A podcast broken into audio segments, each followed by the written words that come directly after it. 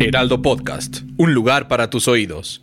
Siento que también es mucha de la cultura americana, o sea, de exponerte a situaciones extremas para ver cuánto aguanto. O sea, siento que los latinos también somos aventados, pero no pendejos, que es distinto, ¿no? No quiero, no quiero generalizar, no me malinterpreten. Pero de repente, ¿cómo te vas a exponer a esas cosas si no hay necesidad? Guía del hater. Cuidado con los spoilers. ¿Qué tal amigos? ¿Cómo están? Bienvenidos a la guía del hater. Tenemos muchísimos estrenos en plataformas que curiosamente em, pues es donde ahorita se están dando las noticias, no tanto en las salas cinematográficas. En esta ocasión, amigos, me acompaña nuestra productora Alejandra Garcilaso. ¿Cómo estás, Ale? Hola Oscar, muy bien, muy contenta. Qué de bueno, estar aquí vamos a platicar de los estrenos que hay en plataformas estos días. ¿Sabes qué? Pasa algo muy curioso porque siento que a- Avatar es la única película que le está apostando a las salas cinematográficas, lo que nos lleva a reflexionar que el público después de la pandemia salió al cine, después se regresó a su casa a seguir viendo contenidos en sus plataformas, ¿no? Sí, sin duda. Digo, yo sé que tú eres un amante del cine, obviamente por eso tenemos ese podcast, ¿no? Pero no sé si, o sea, a mí, por ejemplo, sí me ha pasado mucho que ahora el ver una película o ver una serie en casa, ¿no? Como que me cuesta mucho trabajo enfocarme y verla con el 100% de la atención. Yo también, ahí, a mí también. O sea, yo seré de la vieja escuela sin duda alguna, pero yo sí prefiero ir a una sala cinematográfica. Ahora, entiendo por, por una cuestión de costo, sobre todo si tienes una familia. Es mucho más conveniente pues ver las películas en plataforma.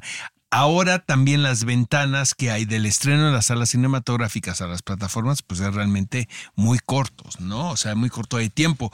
Y yo creo que todo el mundo se está esperando a, a ver las películas en pantalla, en la pantalla de su casa. Sí. O sea, la de Spielberg, por ejemplo, de Fablesman, yo juraría que iba a ser un éxito, pero no fue así, sigue batallando muchísimo en la taquilla. Es un, es un fracaso, podemos decirlo. Este, de las otras ni hablar, She Said, también que es una película que me gustó muchísimo. Entiendo también que es una producción que es de nicho, pero ha sido la apertura más baja en muchos años en la historia del estudio de Universal Pictures. Lo que nos lleva a deducir que el público no está yendo al cine. ¿Sería este el fin de las salas cinematográficas? ¿Qué piensan? No, yo no creo que sea el fin, pero sí creo que, pues debido a la pandemia también aprendimos como a ver las producciones de otra forma. Pero las ¿no? salas cinematográficas tienen que mantenerse. Sí, claro, claro. No, yo creo que no van a desaparecer, pero sí creo que... Van a cerrar algunas. al- bueno, se cerraron también varias durante la pandemia, ¿no? O sea, sí hubo varios eh, complejos que tuvieron que cerrar como sucursales porque pues, no hay demanda. Entonces, pues no queda de otra más que cerrar, ¿no? Pero sí creo que a lo mejor puede ser que en algún momento, pues también ya van a apostar mucho más a las plataformas que a, que a la taquilla, ¿no? Por la forma en la que ahora estamos acostumbrados a consumir todo. Claro. Eh, Lo que, lo que también me preocupa es que qué tanto van a subs- subsistir, por ejemplo, las grandes cadenas de exhibición. Porque, bueno, nosotros podemos tomar la decisión de ver la película en nuestras casas o ir al cine. Pero finalmente las exhibidoras tienen que pagar sueldos de Claro. su gente que trabaja en la, el mantenimiento, ¿no? Yo creo que se va a reducir la exhibición. Sí, sé. yo creo que sí. Pues tenemos muchísimas cosas de, de las cuales hablar. Eh, eh, Guardianes de la Galaxia estrenó un especial de Navidad. Y yo la verdad, como soy el Grinch, detesto este tipo de producciones porque les voy a decir una cosa, van de lo mismo todas. O sea, finalmente es el cuento de Navidad de, Car- de Charles Dickens, que es el tipo que no cree en la Navidad y que de alguna manera se tiene que convencer, ¿no? De que las fiestas decembrinas son importantes en nuestras vidas, ¿no? Sí, sí, sí. Y que hay que sanar el espíritu y hay que ser buenas personas. Pero te voy a decir una cosa, me sorprendió muchísimo. Quiero escuchar primero tu opinión, Alejandra, y luego voy yo. Va, pues mira, yo tengo primero que confesar que yo no soy muy fan de Guardianes de la Galaxia, o sea, no soy como, su humor me parece muy, para mí como muy soso, ¿no? O sea, no es como el tipo de, de películas que yo consuma en, en general. La vi, me divertí mucho, eh, sobre todo me encantó la participación que tiene Kevin Bacon, ¿no? O sea, como el papel que juega durante toda la historia, me pareció súper divertido, ¿no? Y, y la química de estos dos personajes, de Mantis, ¿no? Y, y, y el otro que ni, ni siquiera recuerdo el nombre, fíjate, ahorita del... del del otro, este, que son prácticamente pues quienes inician, ¿no? Como que arrancan con, con la película. La verdad es que mientras la veía, no sabes cómo pensé en ti. Digo, antes de que supiéramos que, que si íbamos a hablar o no de esta película en el podcast, pensé en ti porque dije, ¿qué pensará Oscar de esta producción? ¿No? Yo fue algo que sí, la verdad es que sí disfruté, me parece que obviamente tiene ahí, como bien dice su mensaje cursi, pero me parece una forma bastante... Eh, divertida, ¿no? Como de, de, de, resolver, ¿no? O de jugar como con la trama de la película. Y, y también porque Kevin Bacon me cae muy bien. Entonces creo que eso influyó mucho en que en que yo la disfrutara y en el papel, en el protagonismo como que le pusieron, ¿no? Me parece que, que su personaje dentro de la peli también está bastante divertido. Es Mantis y Drax. Drax. Exactamente, los protagonistas, que es Dave Bautista. Ahí te va. Fíjate que a mí me gustó muchísimo honestamente la disfruté mucho. Es, primero, me parece que es de una duración adecuada, ¿no? Eh, no, es, no es que te tengas que, que tengas que agendar para ver el especial. Eh, segundo, que se le da la vuelta con un sentido del humor muy particular, que es lo que destaca a la serie de Guardianes de la Galaxia. Ahora, por ejemplo, James Gunn, este, bueno, ya se presentó el, el tráiler de la tercera, que es la que concluye por lo menos con esta fase, y James Gunn se nos va a, a DC. Eh, pero obviamente creo que el responsable de que esta serie haya funcionado tan bien, sin duda alguna, fue él. Eh, me tocó estar en Comic Con y lo platiqué aquí en este espacio, donde se despiden todos del director y había como un sentimiento realmente nostálgico, semi amargo. Obviamente el especial ya se había hecho porque Comic Con fue en julio. Entonces, este, estoy seguro que esto ya se realizó. Si ustedes se fijan, yo me fijo mucho en las cosas de producción. Entonces, me da la impresión que Chris Pratt tiró todas sus escenas en tres días, ¿no? Que les dijo, yo tengo este tiempo para poder eh, realizar mis escenas. Por lo tanto, eh, la acción la llevan estos dos personajes, ¿no? Lo de Kevin Bacon me parece el mejor gag que puede haber en la vida, porque eh, hay que contarle al público que hay un juego que se llama Los seis grados de separación a Kevin Bacon, que es un juego que se, que se originó de hecho en Hollywood. O sea, se juntaban los actores y, los directores a agarrar la peda y vamos a jugar a los seis grados de separación. ¿Qué, de qué va esto? Alguien decía el nombre de un actor, una actriz, un director. Entonces, los equipos tenían que unir eh, de alguna manera ese nombre hasta dar con la relación que tiene que ver con Kevin Bacon, que Kevin Bacon es muy chistoso porque es un tipo que nunca ha dejado de trabajar, ha hecho televisión también, como muy exclusivo, su mujer que es Kira Sedwick, que por cierto aparece de una forma muy interesante en especial, que es una llamada por teléfono, por celular. Eh, la voz es, la de Kira Sedwick, pero probablemente pudieron haber utilizado una sauna like, ¿no? En, en, en, esta secuencia. Entonces, siento que es un guiño de la industria también dentro del mismo. I'm Sandra, and I'm just the professional your small business was looking for. But you didn't hire me because you didn't use LinkedIn jobs. LinkedIn has professionals you can't find anywhere else, including those who aren't actively looking for a new job, but might be open to the perfect role, like me. In a given month, over 70% of LinkedIn users don't visit other leading job sites. So if you're not looking on LinkedIn, you'll miss out on great candidates like Sandra. Start hiring professionals like a professional. Post your free job on linkedin.com/people today.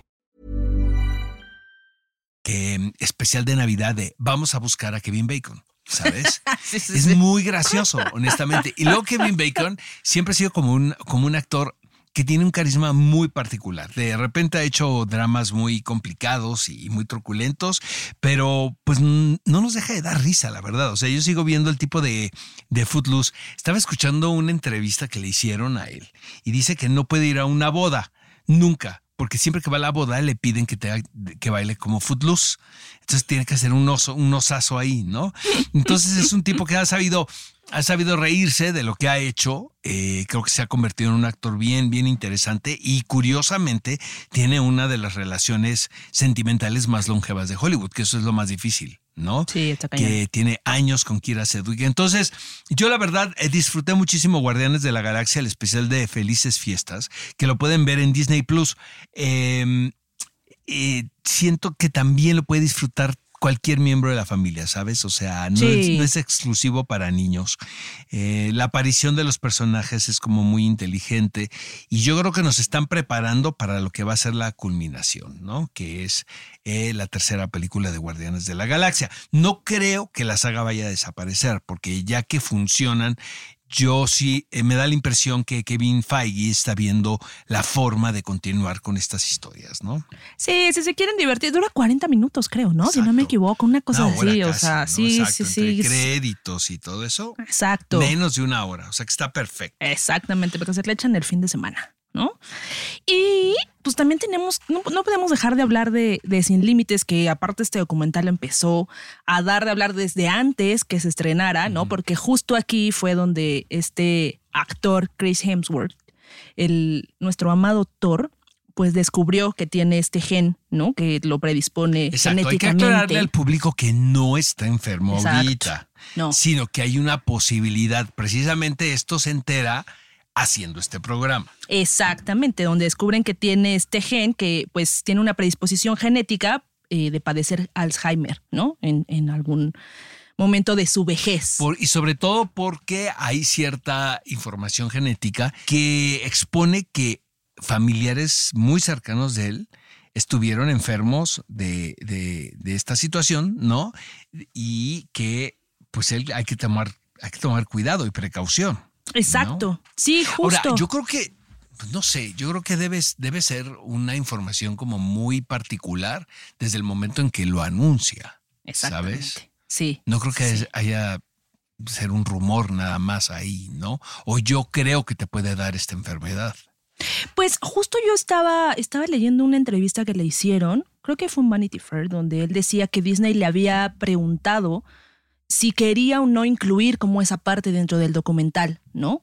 Eh, porque pues saben que al final es pues información muy delicada y el impacto que tuvo, ¿no? En, en su vida. Y al final él dijo que decidía sí tener, eh, sí, sí que saliera dentro del, del documental porque creía que era importante para aquellas personas que pudieran pasar por una situación similar a la suya, pues pudieran como saber que hay alternativas, ¿no? O sea, para poder, eh, para que no les pueda suceder eso. O sea, que el hecho de que tengan esta predisposición no quiere decir que, que pues al 100% vayan a, padecer esta enfermedad, ¿no? Pero vaya que hay como alternativas y soluciones a través de las cuales pueden ellos aplazar más el que esta enfermedad puedan tenerla en un futuro y, y obviamente pues porque además este documental está, eh, son seis episodios, ¿no? De más o menos como una hora, en el cual es, a mí, a mí me, me- me- dio mucha ansiedad porque bueno, son seis, son seis episodios eh, que son donde principalmente se busca eh, la longevidad, ¿no? Están en busca de la, de la longevidad No, y y, hacen... y- y siento que también es mucha la cultura americana. O Sí. sea, de exponerte a situaciones extremas para ver cuánto aguanto. O sea, siento que los latinos también somos aventados, pero no pendejos, que es distinto, ¿no?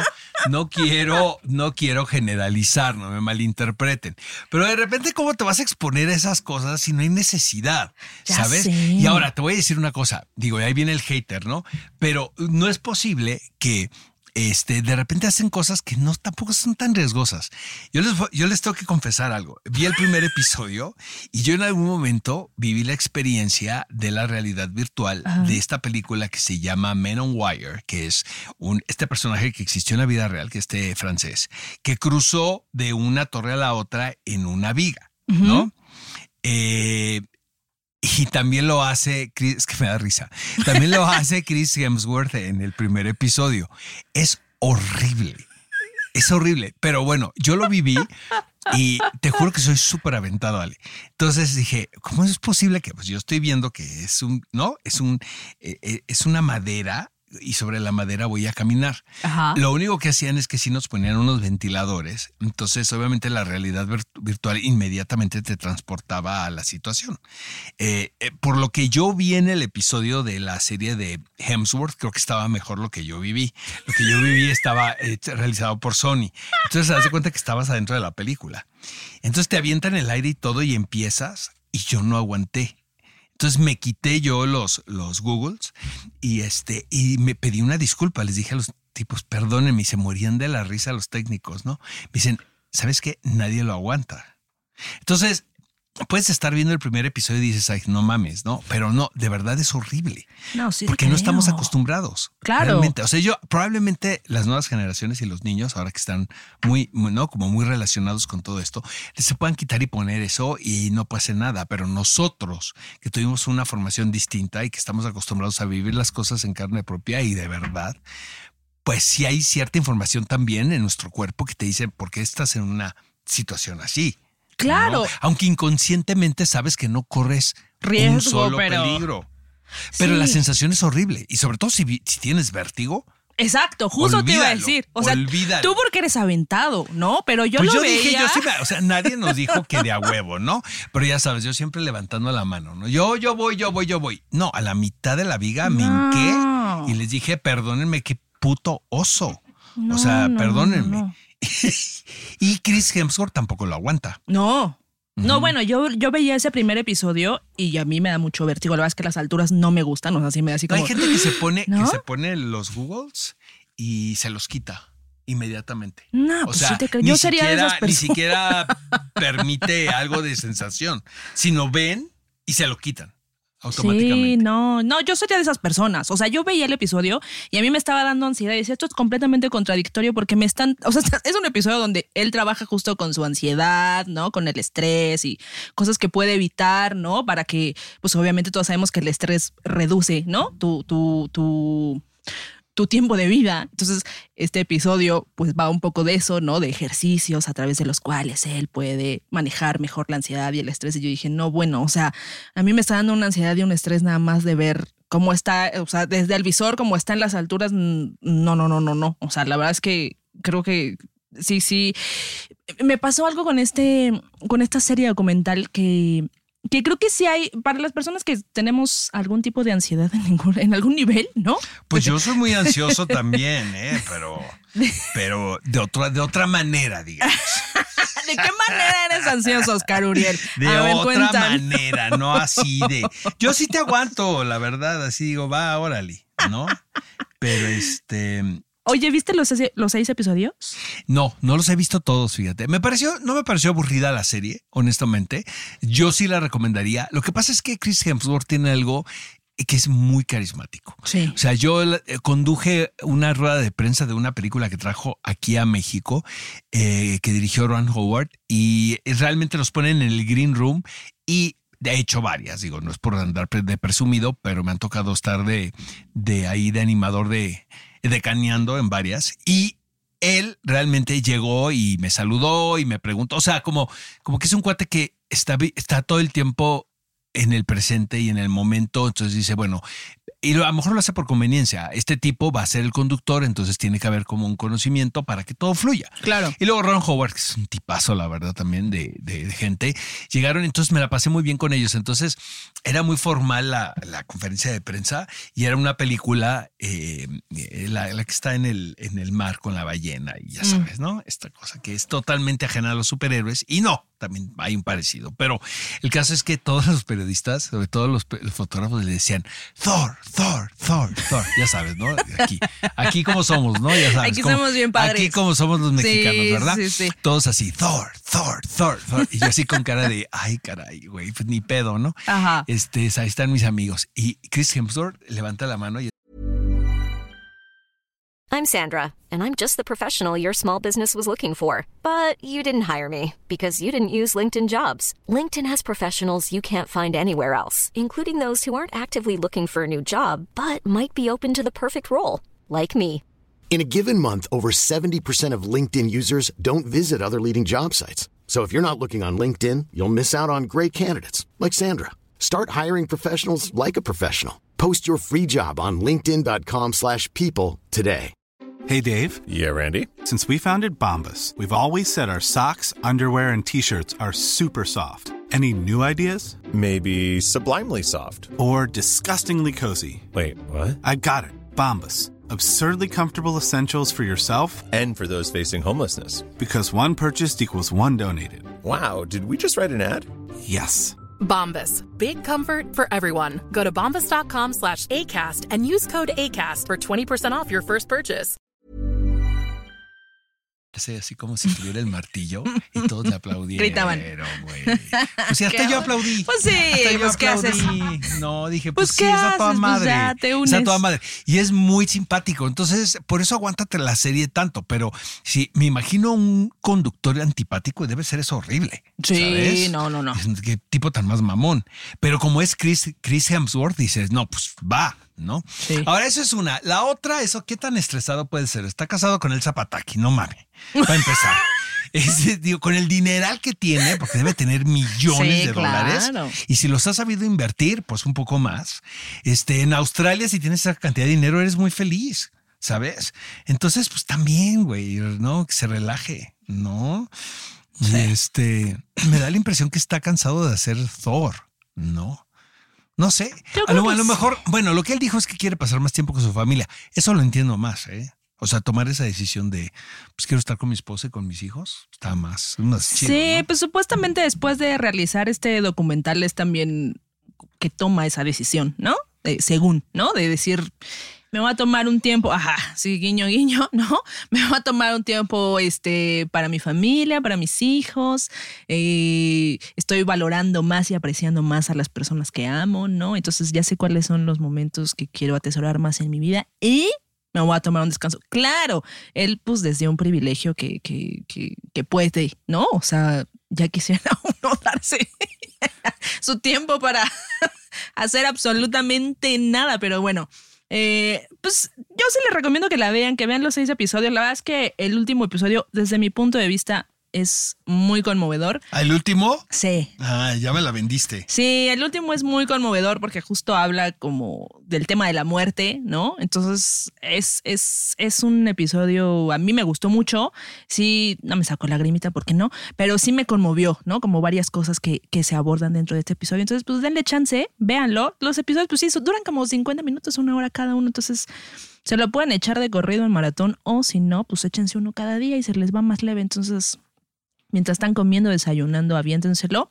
Y vamos con la última Oigan, producción. luego quiero hacer un par de comentarios más. Peliculón loco las nadadoras. La verdad me llevé una muy agradable sorpresa. De repente estas producciones que hace Netflix, eh, que se ve que quieren como agradar a toda la familia y este y, y que le gusten tanto a los niños como no, a los papás como a los abuelitos, no me placen tanto porque siento que son muy, mm, pues como son muy finalmente eh, producidas para provocar una, un efecto en particular que tiene que ver con más marketing que como con pieza creativa, ¿no? O artística, digamos. En las nadadoras no llega a tanto, pero realmente qué bien hecha está, primero. Eh, está basado en un caso real. Eh, es un problema que nosotros como mexicanos nos atañe tremendo. No necesitamos ver lo que sucede en el Mediterráneo, eh, en estas, estas personas que salen de Siria precisamente por una guerra civil y que muchas veces no tienen opción más que salir. Y por lo general, pues primero salen los hijos que están más jóvenes y que son más valientes, buscan la oportunidad y luego se traen a los papás. Digo, no es la regla, pero suele pasar. Y esa es la historia de estas dos hermanas eh, que tienen que salir de, de su lugar de- en el mundo donde crecieron ellas y probablemente donde pudieron haberse quedado si ellas hubieran querido, Claro. pero de, de una, por una manera de sobrevivencia tienen que salir de ahí. Llegan a Grecia, de Grecia, como la historia de muchos migrantes, eh, toman estas balsas. Eh, lo que ellos quieren es llegar a Europa, porque la finalidad, bueno, ya ahí, ahí no vamos a contar la historia tal cual, pero hay pues diferentes, eh, podemos ver opciones, ¿no? De a, a dónde te vas y por qué te quieres ir. Nuestras protagonistas quieren ir a Alemania, ¿no? Exacto. Quieren llegar a Berlín. Eh, lo, que, lo que está increíble es que lo que puede ser también como una historia de sufrimiento, ya sabes, el niño de la pijama de rayas, ¿no? Ese tipo de cosas. Algo Eh, desgarrador. Algo desgarrador. Se convierte en una película que sí es muy cruda por lo que ves, pero, pero también, y también te provoca mucho la reflexión y sobre Sí. todo piensas en tu país, en la comunidad, por ejemplo, que hay ahorita en Tijuana de haitianos, ¿no? En Tapachula también, en, en todos los centroamericanos, en los mexicanos, ¿no? Que están atorados, por ejemplo, en Tijuana, que no pueden cruzar y que están buscando la oportunidad. La caravana Eh, migrante. la caravana ¿no? migrante, el tren, ¿no? La bestia, exactamente. Eh, y entonces eh, da una vuelta de, podemos decir, una vuelta de tuerca la historia y nos relata esta, esta, esta, este cuento, podemos decirlo, porque, está, porque pues sí está lleno de magia, de que estas dos chicas se convierten en las nadadoras olímpicas, ¿no? En, en, en, en las Olimpiadas que se llevaron, llevaron a cabo en Brasil. Exacto, en Río, ¿no? sí. Exactamente. Entonces, eh, la verdad, nada aburrida, me No, pareció. para es muy anecdótica, pero no me parece una producción aburrida, al contrario, me parece también que que qué bueno que a partir del entretenimiento se puedan arrancar ¿no? ciertas reflexiones y se puedan poner temas importantes en la mesa y que seguramente esto, puedan, esto pueda discutirse entre todos los miembros de la familia, porque Claro. muchas veces como mexicanos eh, nos hacemos de la vista gorda de lo que está pasando en nuestro país, ¿no? Claro. Y de repente decimos, ay, como hay hambruna, ¿no? En Etiopía, o este, el, extermi- el exterminio de los bosques en Nueva Zelanda, cuando está pasando en nuestro país. Exacto. A la vuelta de la esquina de nuestras casas y donde de repente este, todos los días, si nos fijamos y si vemos con detenimiento, nos podemos dar cuenta de que hay mucho migrante a nuestro alrededor que necesita de nuestro apoyo. Y que ha pasado desde hace añísimos, ¿no? Digo, en este caso en la película está como base, pues, esta guerra, ¿no? En Siria, pero en nuestro caso, pues el hecho de que la gente, por ejemplo, en nuestro país se vaya a Estados Unidos de mojados, seguramente todos los que estamos aquí conocemos a alguien que se ha ido en algún momento, ¿no? Y no, y no siempre llegan en un vuelo este, a Estados Unidos, sino pues tienen que recurrir a otros medios para poder pasar la, la, la frontera, ¿no? A mí también me gustó mucho, la verdad es que, como bien mencionas, creí que iba a ser tenía como esta idea, esta percepción de que iba a ser una película súper desgarradora. Con esto no quiero decir que no, o sea, que no toque temas pues muy sensibles y, y- y temas muy importantes, pero me- parece que, que lo abordan en un tono justo, ¿no? O sea, tampoco desde un, desde un punto en el que veas a, a las protagonistas como ay, pobrecitas, ¿no? Exacto. Sino más bien como Nunca- qué rudo. Esta re- revictimización. Exacto, sí, exacto. Entonces, Y las, sí- y las protagonistas son carismáticas, Sí, ¿no? Y siempre le están dando ¿no? la vuelta a las cosas y siento que vengo de buenas, ¿verdad? Se ve que estoy yendo a terapia. Fuiste a terapia en la mañana. ya. Exactamente, me tocó miércoles de terapia. Un saludo a mi terapeuta. Gracias, terapeuta. Que me ayuda mucho. Oigan, este, antes de terminar, hay dos, hay dos cosas que les quiero platicar. Primero, A ver, soy mega fan de White Lotus. Entonces, ya nos queda un episodio más. No me da pena decirlo porque ahora resulta que la gente le da vergüenza decir que está viendo White Lotus. ¿Por ¿no? qué? Que porque está muy chafa, que no sé qué, pero todo el mundo la vemos. Yo no he puesto un solo tweet, un hate tweet de o un comentario en contra de la serie porque me parece que es muy envolvente. Probablemente no sea la sorpresa de la primera temporada, pero la segunda les está quedando increíble. Entonces, al principio había como mucha sorpresa de decir, chale, no, no tiene el encanto de la primera, ya están en Italia, los personajes son muy desagradables, em, etc. Y ahora, pues resulta que todo el mundo estamos viendo White Lotus y ya nos queda un episodio nada más. Ya confirmó HBO que hay una tercera temporada. Probablemente el único vínculo que hay en la tercera es Jennifer Coolidge y su personaje, que es esta au- acaudalada norteamericana ya entrada en años, que se la pasa peda todo el tiempo y se quiere ligar y entonces, pero es que es divertidísimo porque la serie es de lo más, está, está realizada por Mike White, quien es un tipo muy brillante. Y sí, y sí realmente es como el punto de vista de los norteamericanos de lo exótico, ¿sabes? O sea, van a, van van a Italia, el aspecto de la comida, de la bebida, de la decadencia, ¿no? De, de, de lujo, de la atención sexual todo el tiempo. Eh, y, y es como de vámonos de vacaciones a The White Lotus, ¿no? Entonces, este, hijo, yo estoy fascinado con la serie, la verdad. Sí me parece. Y siento que HBO le pegó durísimo. Porque no, obviamente no es tan cara como House of the Dragon. Ah, bueno, claro. ¿Estás de acuerdo? Sí. Escoges, a- aquí realmente creo que la clave del éxito es en hacer una curaduría como muy particular a la hora del reparto y escoger a muy buenos actores, pero sobre todo actores que le vayan al personaje. Entonces, Audrey Plaza digo, todo el tiempo hemos sabido que es una gran actriz, pero aquí está estupenda. Yo realmente admiro cada decisión actoral que ella toma y me parece que, y estoy casi seguro que hay lugar para la improvisación todo el tiempo mientras están haciendo la serie y que se la pasan increíble. Fíjate que Salma Hayek hizo una película con eh, Mike White que es tremenda, que se llama Beatrice at Dinner. ¿No? Eh, que tiene que ver, tiene que ver con, ¿no? con el racismo, ¿no? Y, cómo los norteamericanos nos siguen viendo en los Estados Unidos. Y este, y, y, dice Salma que es muy gozoso trabajar con ellos, que, que realmente es, es, realmente una experiencia inmersiva donde hay mucha creatividad. Entonces, White Lotus yo la verdad la recomiendo muchísimo, sale todos los domingos. Amigos, eh, la van a ver de la mejor manera quienes no la estén viendo porque van a ver todos los capítulos. Se vienen las vacaciones y pues se pueden ir ahora sí que como gorda en tobogán. Ya me la acabas ¿no? de No soy gordofóbico, pero me refiero a que se la van a pasar bomba porque termina este próximo domingo de White Lotus. Ya me la Y antojaste, si no la han Oscar visto, ven la primera. La primera es fantástica. La 1 y la 2 están muy bien. Y ya está autorizada la tercera. Y lo que les quiero recomendar con mucho fervor es un documental que se llama Sir.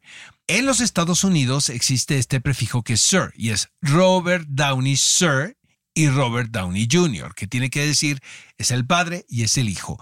Y es un documental que produce Robert Downey Jr., quien tiene también mucho dinero, como Chris Hemsworth, eh, y, retrata la enfermedad de su padre, quien tiene Parkinson. Eh, pero desde también regresando un poco a las nadadoras, sale con, un, con una mirada tan compasiva, nada melodramática, eh, y es también la mirada de probablemente lo que pudo haber sido la última mirada del hijo hacia su padre, tratando de entender el conocimiento y la actitud, y la actitud del padre eh, durante su, la propia vida de él. ¿Por qué su padre actuó de determinada manera? ¿Por qué tomó determinadas decisiones? Era un padre muy atípico porque era un artista también, pero hacía cine independiente, pero independiente realmente transgresor, entonces no tenía cabida ni en el medio independiente ni y mucho menos en el mainstream, ¿no? Entonces, este, el hijo finalmente fue quien eh, supo jugar, ¿no? Las, las cartas ahí de una forma muy inteligente y hay que recordar que Robert Downey Jr. estuvo en la cárcel dos años. Sí. Y que es un tema que no toca a él, que no, pero después de eso viene un resurgimiento y ahora sí como el ave fénix, ¿no? Se convierte en uno de los jugadores, podemos decir, más importantes de la industria de Hollywood. Y realmente el documental es precioso. Yo lo vi en una mañana y para estar, para ser tan temprano, yo estaba muy conmovido realmente con lo que estaba viendo. Un amigo me lo había recomendado mucho y lo acaban de subir en, a Netflix, entonces se los recomiendo. Véanlo, amigos y amigas, que se estrenó apenas la semana pasada. Pues ya nos vamos a despedir, pero antes de despedirnos, yo quiero hacer un agradecimiento, mi queridísimo Oscar, porque ya salieron eh, los, los resultados de Spotify de este 2022 y ya del hater estuvo en el ranking durante 165 semanas. Pues está- nada mal, ¿verdad, niños? Está súper chido. Está. ¿no? y luego, este, pues también vamos a, ya que estás en lo de las presumideras, pues vamos. ¿no? Vámonos con todo. Pues resulta que entrevistamos a- al maestro Guillermo del Toro. Guillermo del Toro nos da RT y estamos grabando este podcast el día miércoles, que es un día antes de que, del que supongo que están ustedes escuchando y vamos casi en las en los 12 mil visualizaciones en Twitter nada más. Qué chido. Esto es en Twitter. Es Qué correcto. chido. Dije 165 semanas, son 165 días, perdónenme. Y, y les mandamos saludos también a la gente que nos escucha en Estados Unidos, Guatemala, Perú Ah, y nos Colombia. escuchan en todos esos sí, lugares. está bien Hijo, padre. Colombia, hasta nervioso me pusiste. Colombia, no sabes cómo me encanta, ¿eh? O sea, invítanos a Colombia a hacer un podcast por allá. Invítenos. Saludos a todos en, a- en Bogotá, que me la paso increíble, la verdad, y se come delicioso también en Colombia. Entonces, este, pues hagamos el próximo año internacional, ¿te parece, mi querida productora? Me parece muy bien, querido Oscar. Pues gracias a todos y no olviden eh, suscribirse si no se han suscrito, ¿no? O sea, denos seguir ahí en, en Spotify. También activen la campanita para que cada vez que salga un episodio, pues les mande la notificación. Y sobre todo, califíquenos con cinco estrellas. Cinco estrellas, Para ¿eh? que estemos en el ranking mucho más días en el 2023. Y ya nos vamos, mi querido Oscar. Estuvo muy padre, ¿no? Estuvo bien, hizo falta Mon, la verdad. Mon, te mandamos mandamos un muchos abrazo. besos. Mon, te queremos. Adiós. Adiós. Guía del Hater. Cuidado con los spoilers. Producido por Ale Garcilaso, con el diseño sonoro de Federico Baños. Una producción de Heraldo Podcast.